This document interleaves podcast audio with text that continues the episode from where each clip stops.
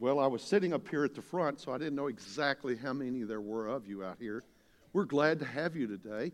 Glad you're a part of this church. And uh, I am like many of you that are in this room. Uh, I'm looking forward to an exciting day when you move out of the gym back into the worship center. You know, I know that many of you have are looking forward to that. A few weeks ago, I was here and visiting with Lyndall, and and uh, he took me through and showed me all the new things that were taking place, and I could just see the excitement in his face that it was getting close to the end. And uh, I know that uh, you're excited about that also. And so that's coming about pretty soon, the way I understand. And so uh, I know that Howie is probably really excited about getting back into uh, the other room. But we're glad that you're able to do this. We're glad that you're able to be here today. This is the uh, end of spring break. Now, many of you are like me. You don't have uh, necessarily any. My wife, who was a, a high school guidance counselor for years, and spring break was always a big deal for us because it was another pl- time we could go on vacation. But uh, since she is retired, we can do that just about any time. And uh, so spring break doesn't always mean a big thing. But I will just tell you, because uh, you're a part of Texas Baptist, it is a big thing among Texas Baptists. And the reason I say that is because uh, your church is a, a big giver uh, to the Baptist General Convention of Texas. And as you give, uh, you're giving two missions through us.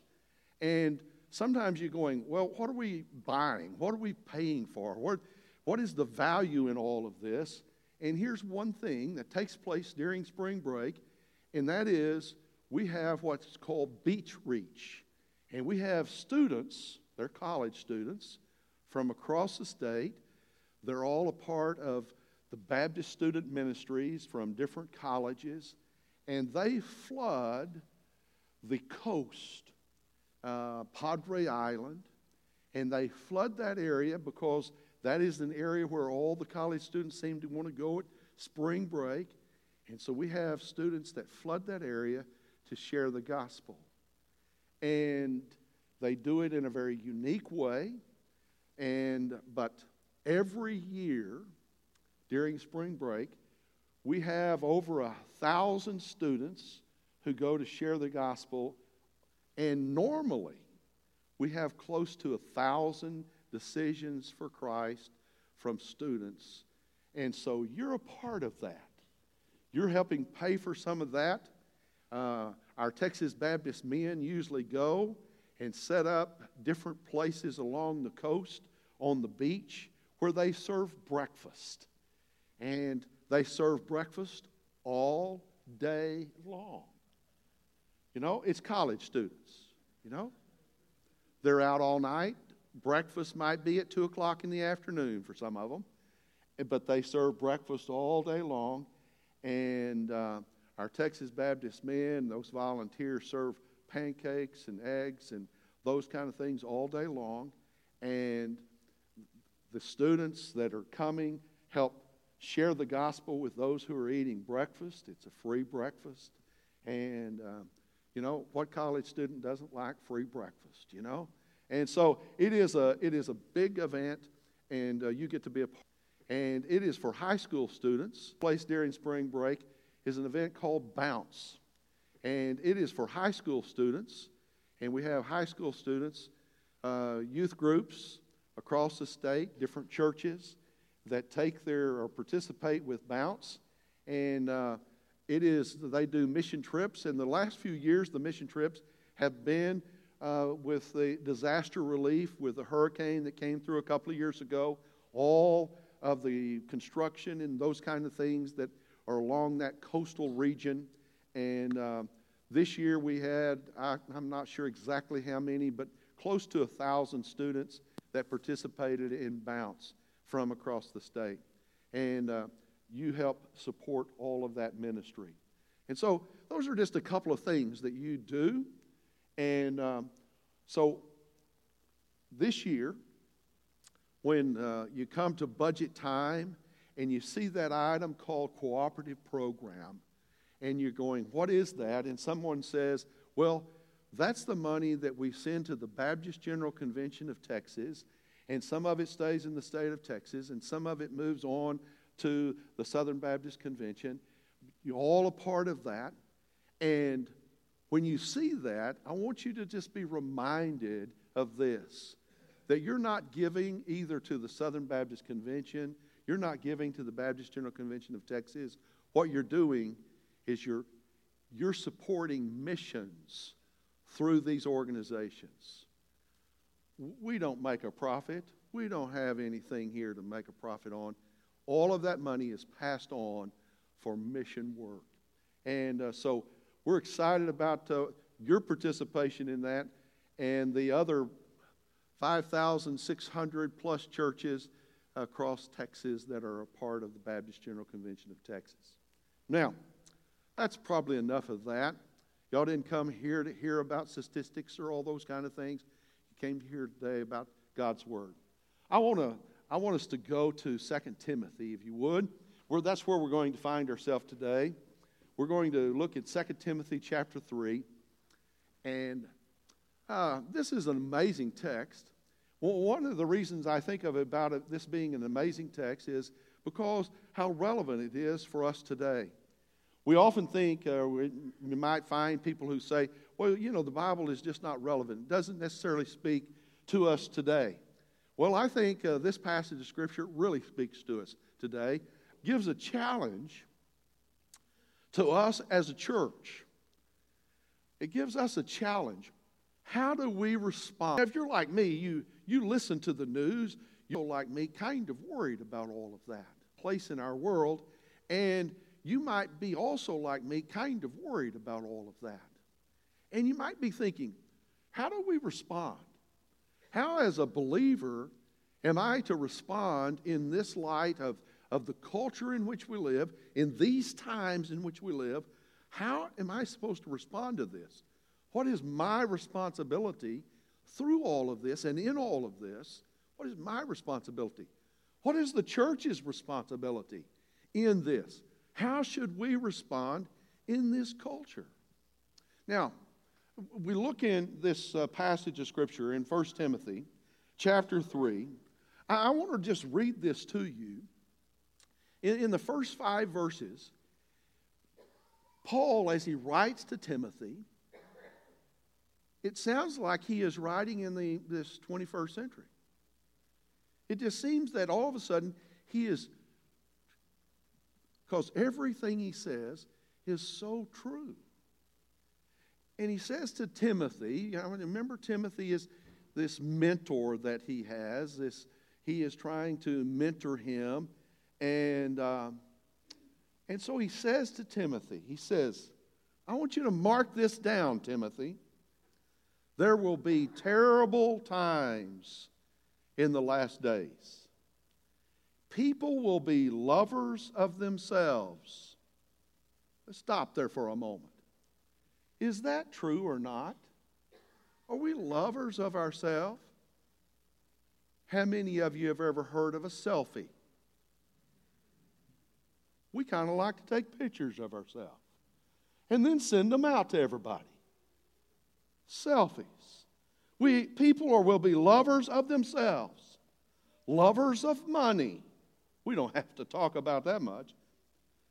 Boastful, proud, abusive, disobedient to their parents, ungrateful, unholy, without love, unforgiving, slanderous, without self-control, brutal, not lovers of the good, treacherous, rash, conceited, lovers of pleasure rather than lovers of God, having a form of godliness but denying its power, have nothing to do with them. Now, I don't know how many adjectives Paul has used here to describe the last days. But every adjective that he describes here and uses speaks to today. Proud, without love, unforgiving, slanderous, rash, conceited, unholy, ungrateful. And we could go on. Wow. He just speaks out and we're going, man, it says Paul lives with me and he hears the same, same things I hear and he sees the same things that I'm seeing in our world today. And Paul is saying, Timothy, mark this down. These things will happen in the end times. So that's the culture we live in. That's the culture. That's the kind of where we are in all of these things. And Paul is saying to Timothy, he's saying, I'm not going to tell you that, you know, that things are going to get better or things are going to get worse, because really they're going to probably get worse before they get better. You know? But what do we do? We live in this time. Does Paul have a word for us? Does God have a word for us? Well, he does. And, and the word that Paul has for Timothy is a word for us. And this is really our text today. It's found in the next few verses, beginning in verse four. Or, I mean, in verse ten of Second Timothy chapter three, verse ten. He says, now you, Timothy, however. He could say that to us, couldn't he? You, however, know about my teachings, my way of life, my purpose, faith, patience, love, endurance, persecution, suffering, what kind of things happened to me in Antioch and Iconium and Lystra, the persecution I endured.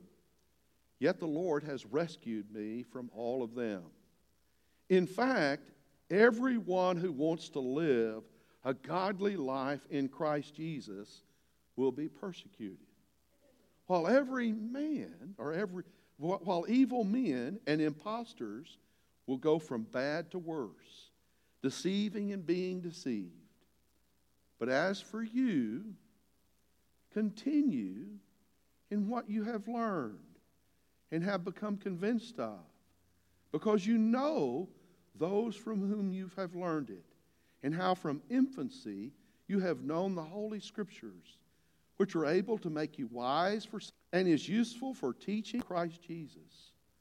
All Scripture is God-breathed and is useful for teaching, rebuking, correcting, and training in righteousness, so that the man of God may be thoroughly equipped for everyone who will judge the living and the dead, and in view of his appearing and his kingdom, I give you this charge. Preach the word. Be prepared in season and out of season. Correct, rebuke, encourage with great patience and careful instructions. For the time will come when men will not put up with sound doctrine. Instead, to suit their own desires, they will gather around them a great number of teachers to say what their itching ears want to hear. They will turn their ears away from the truth and turn aside to the myths. But you, keep your head in all situations, endure hardships, do the work of an evangelist, discharge all the duties of your ministry. Now, in this passage of Scripture, what we find here is Paul is, he's, he just shared with Timothy, he says, in these last days, this is what's going to take place. But for you, but for you, Timothy, I wanted to share with you what he said to Timothy he could say to us. But for you, First Baptist Church, Weatherford, but for you, here's the challenge for us. Here is how we need to focus and live our life in these times and in the culture that he has placed us. And the first thing he says to Timothy is this. He says, I want you to follow the faithful. Now, he said it in a different way than that, but this is exactly what he is talking about. He is saying to him, he said to him in, in this way, he says, but you, however, know about my teaching and my way and my purpose, my faith, my patience, my love, my endurance, my persecution and suffering. And, he says, but for you, continue in what you have learned and become convinced of. He's saying to Timothy here, in that passage of Scripture, he's saying, you have, you have seen how I have walked, you have heard how I have walked, and he says, I want you to follow me. All right? Paul was a maybe a little more confident than I am today. All right? I, I wouldn't tell you necessarily to follow me. I, I, I just probably wouldn't do that. But Paul says to Timothy, I want you to follow me. Follow my example. You know, I think most of us probably kind of feel a little bit more humble than that. We don't necessarily want people necessarily following us. But I want to just tell you this. More than likely, somebody is watching you. Somebody's watching you. My, my father was a, a Baptist preacher, and um, his in my entire life, my dad was involved in the church and in ministry, and uh, he pastored for over forty years, and and he's just a, for me, he, he's an amazing man. Um, for me, I can't remember very many of those. I just remember how much of an amazing man he was. In that not only did he preach the gospel, he lived the gospel. He was an amazing person with, uh, you know, he was a, a man's man all of his life. And and uh, he, he, he had just an amazing way of, of sharing the gospel with other men. Just amazing. And so when I think of when Paul says, follow the faithful, I think of that example. I think of my father, and I think, you know what? I, I want to be like him.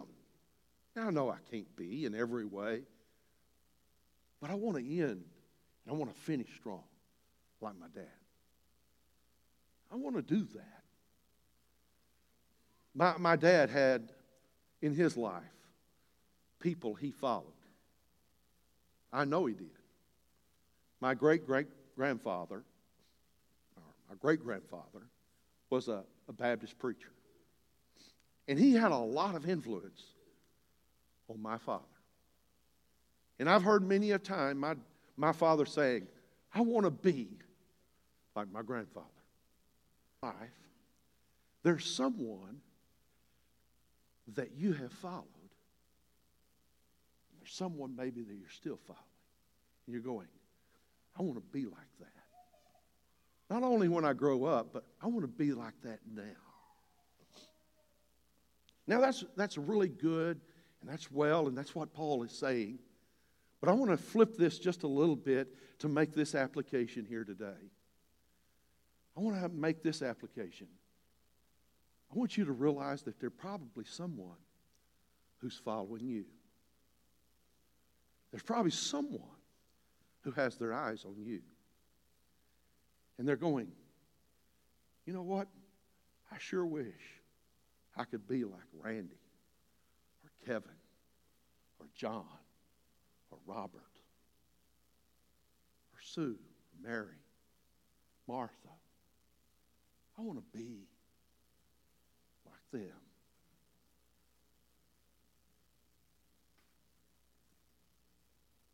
Who in your life do you follow? Who's following you? If we're going to live in this culture, we need to realize that there's others that have gone before us who have shown us the way. And we need to realize that maybe we're showing others how to do it. We need to be faithful in our walk with Christ. A, a, a second thing we find Paul sharing with Timothy, he not only said, follow the faithful, but he also said in, in, in verse fourteen, we find him saying, Timothy, return to the Bible for guidance.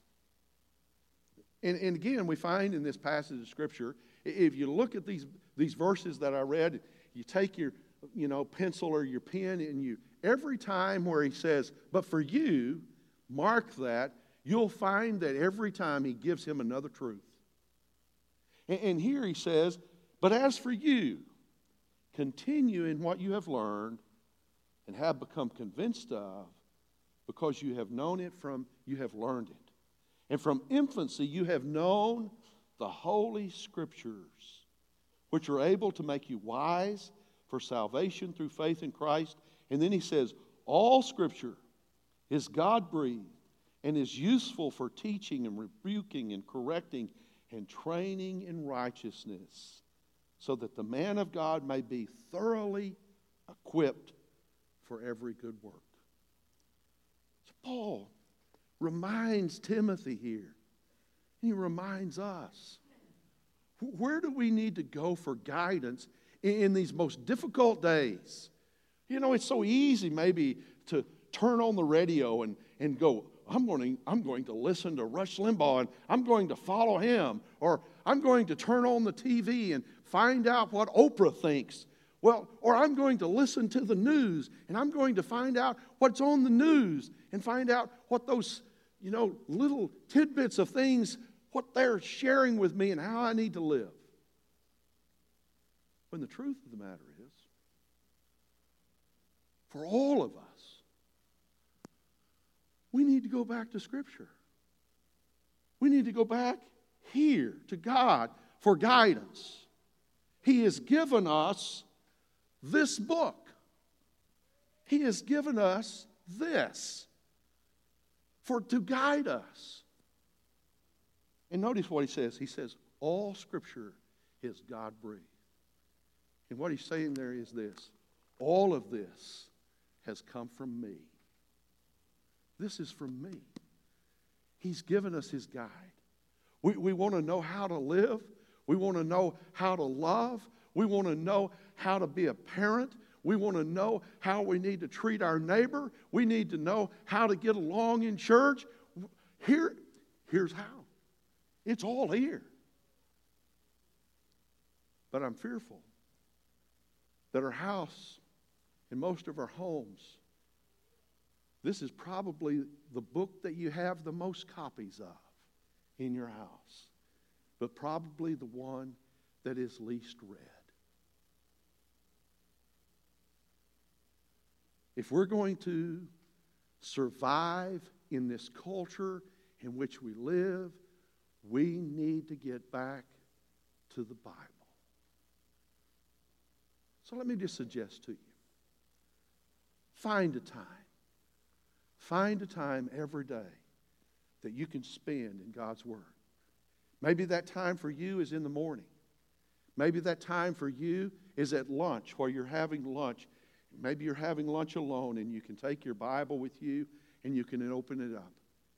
And it's amazing nowadays, you don't even have to have this. If you have a smartphone, you can put on, on that smartphone, you can put on the Scriptures in there as an app and you can look that up anytime.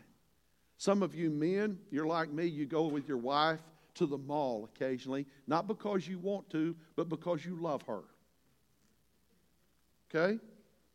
And, and often when I go to the mall with my wife or I go shopping with my wife, and she just loves for me to go with her, and it's like pulling teeth for me to do that. But I go with her because I love her, and she wants me to go. And so often I will find me a place that I can lean up against a post while she's doing her shopping and looking around and, and all those kind of things. And I can just open up Scripture and I can read Scripture. Find times that you can read God's Word. Put them in your life. Put them in your life. All right.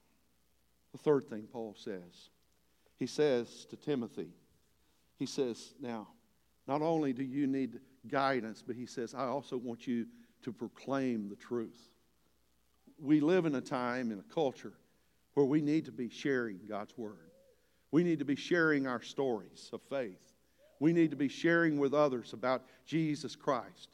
Because if you're like me, and you truly believe that Jesus, and it is the issue for homes today, Jesus Christ is the answer for all of those things in our lives. If you truly believe that, then we ought to be sharing that.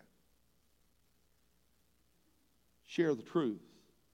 And, and so Paul shares with Timothy in, in chapter four and verse one. He says, in the presence of God and in Christ, who judges the living and the dead, and in view of his appearing, I give you this charge. Preach the word. Now, in the Greek, that is in the aorist tense. And it is with that kind of emphasis. Preach the word. It is a command. It is a command of, to do it now. When you tell your children, or in my case, when I tell my grandchildren, to shut the door, the first time I might just say to them, will you shut the door? Please shut the door. That kind of thing. Now that's a command. But often they don't listen to that. Often their mind is somewhere else. And then I have to go and I'll pick on my oldest grandson. I'll go, Zane, shut the door. Now see, that would be kind of the aorist tense, okay? You get that idea? And so Paul was using that kind of thing with Timothy. He says, I'm going to give you this charge, Timothy. Preach the word. I think he was serious. And then he says, be prepared in season and out of season. Correct, rebuke, and encourage with great patience and careful instructions. He, he shares with him how to do this. He says, be prepared in season and out of season. I pastored out uh, in the, the uh, Corsicana area when I was in seminary at this place called Dawson, First Baptist Church, Dawson, Texas. And um, um, I had a man in my church, and he was kind of crazy. He was he was fun to be around, but uh, he loved to hunt. And not only did he, when he hunt, he, he would kill things, he would eat them, and then he, he would also stuff them. You know, he was uh, he had all kinds of things that he had mounted on the wall, different things. And he said one time, he says, Pastor, you know, he says, uh, sometime when I go hunting, would you like to go with me? I said, well, sure. Mark, I'd love to go hunting with you. So he, he came by one day. He says, hey, Pastor, I'm looking at going hunting tonight. I said, tonight? Yeah, tonight. I said, you, you're not supposed to hunt at night. He said, I'm going to go deer hunting. Deer hunting? I said, it's not even deer season. And he says, no, it's not. But my freezer is empty. I need a deer. And I said, Mark, I said, it, if you get caught, there's a big penalty. And he says, I know. He says, but I want to know if you'd go with me. I'm going, no, I'm not going with you. I said, it's wrong, Mark. He said, whoa, whoa, whoa. He says, in the Bible, it says in season and out of season. Now, he was quoting this verse right here. Okay? And I looked at him and go, Mark, you know better. That's not what that means. And he kind of looked at me and he says, oh, you're right. And I don't know if he got a deer or not. But anyway, he was kind of crazy. What that means is this, though. Be prepared at all times to share your faith. Be prepared at all times. All times. Be prepared. And then he gives us these other instructions about it. He says, you know, use it to correct, to rebuke, to encourage. Sometimes we're pretty good about using Scripture to rebuke somebody or to correct somebody. But he says also use it to encourage. And then he says, he gives him this. He says, do it with great patience and careful instructions.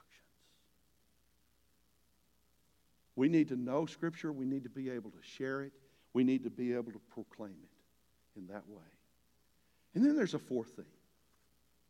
If we're going to live in this culture that we live in today, we need to do this.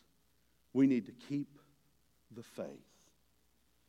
Timothy, or Paul says to Timothy in, in verse five, he says again, but you keep your head in all situations.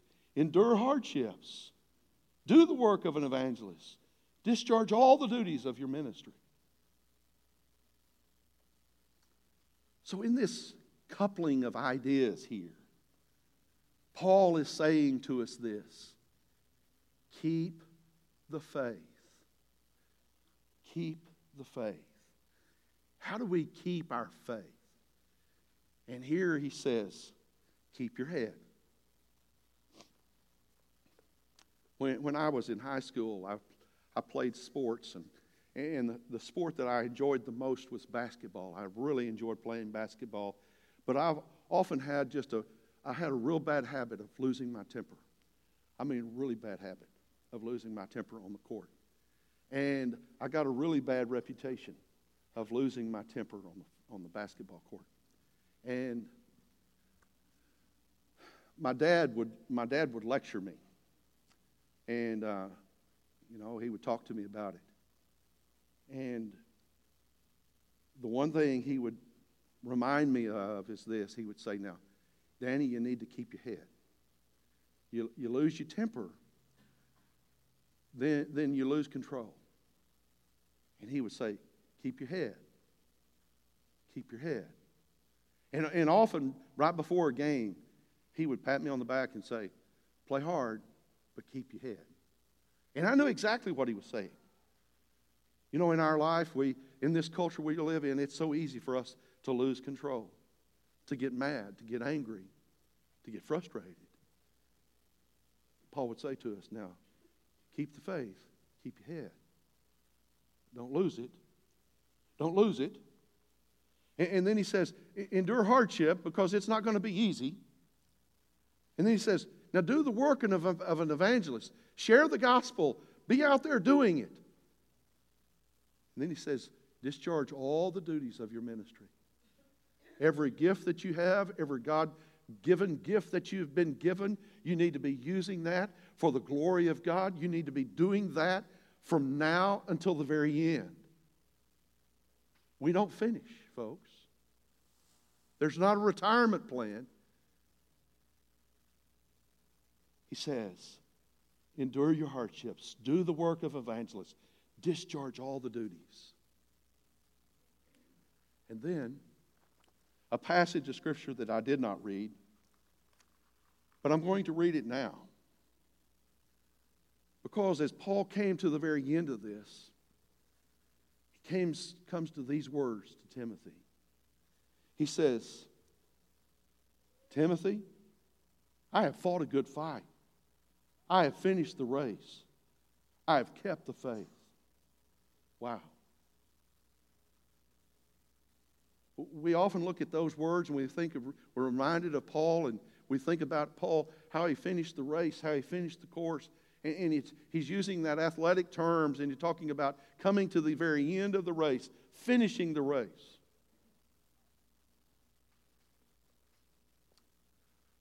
I know by looking at me, you can't see this. There's some reasons the way I, I look the way I am. But I used to run. Now, that is the word that's used to. And uh, I participated in a lot of ten Ks. And, and um, I did a half marathon one time, did some things like that. And I really enjoyed that until my knees gave way, and now I look like I look, okay? That's a good enough excuse, all right? That and overeating. But I used to run.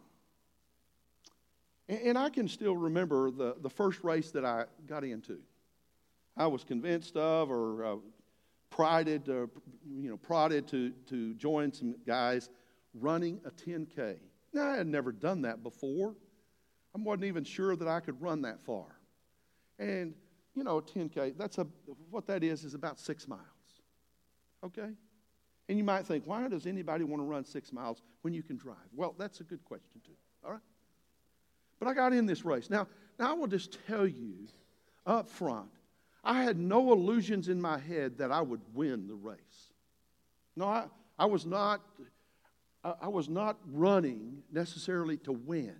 I knew what the winning record was. I knew I didn't have a chance of being in the winner's circle. But I will tell you this. I had every intent to finish the race. I, I wanted to finish the race. I don't care how tough it was going to get. I didn't care how rough it was going to get. And I will tell you, out in West Texas where I was running, it was going, I was doing really good until those last three miles when I turned back around and had to run back into the wind. Running with the wind wasn't too bad. Those last three miles into the wind, oh my, my side hurt, my legs hurt. My head was saying to me, "You're crazy. Just stop." But something within me said, "I am not going to quit. I'm going to finish the race." I said, "You know, honey, I just didn't finish the race. I'm not about to do that." My boys knew and my daughter knew that I was running this race. They're going to ask, "Dad, did you finish the race?" Man, I tell you what,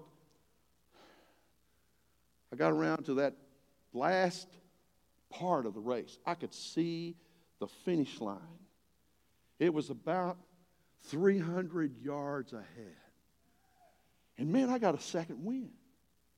I got to looking around, and I got to thinking, you know, I saw this person up there. I'm going, man, that's, a, that's an old man up there. You know, I'm looking over there. I'm going, man.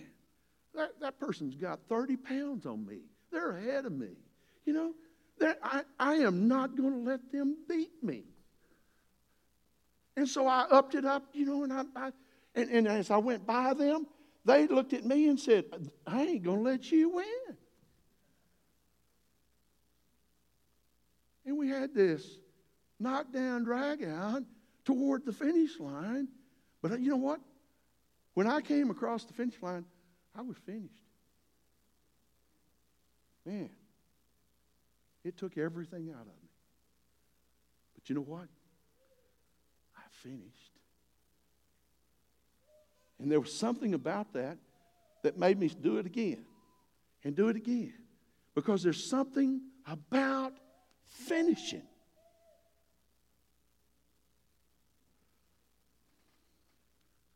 I want to give you this challenge today.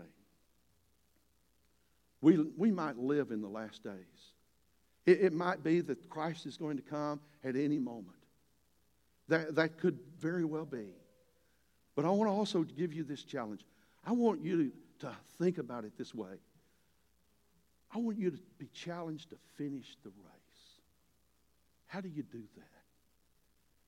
You do that by following the faithful.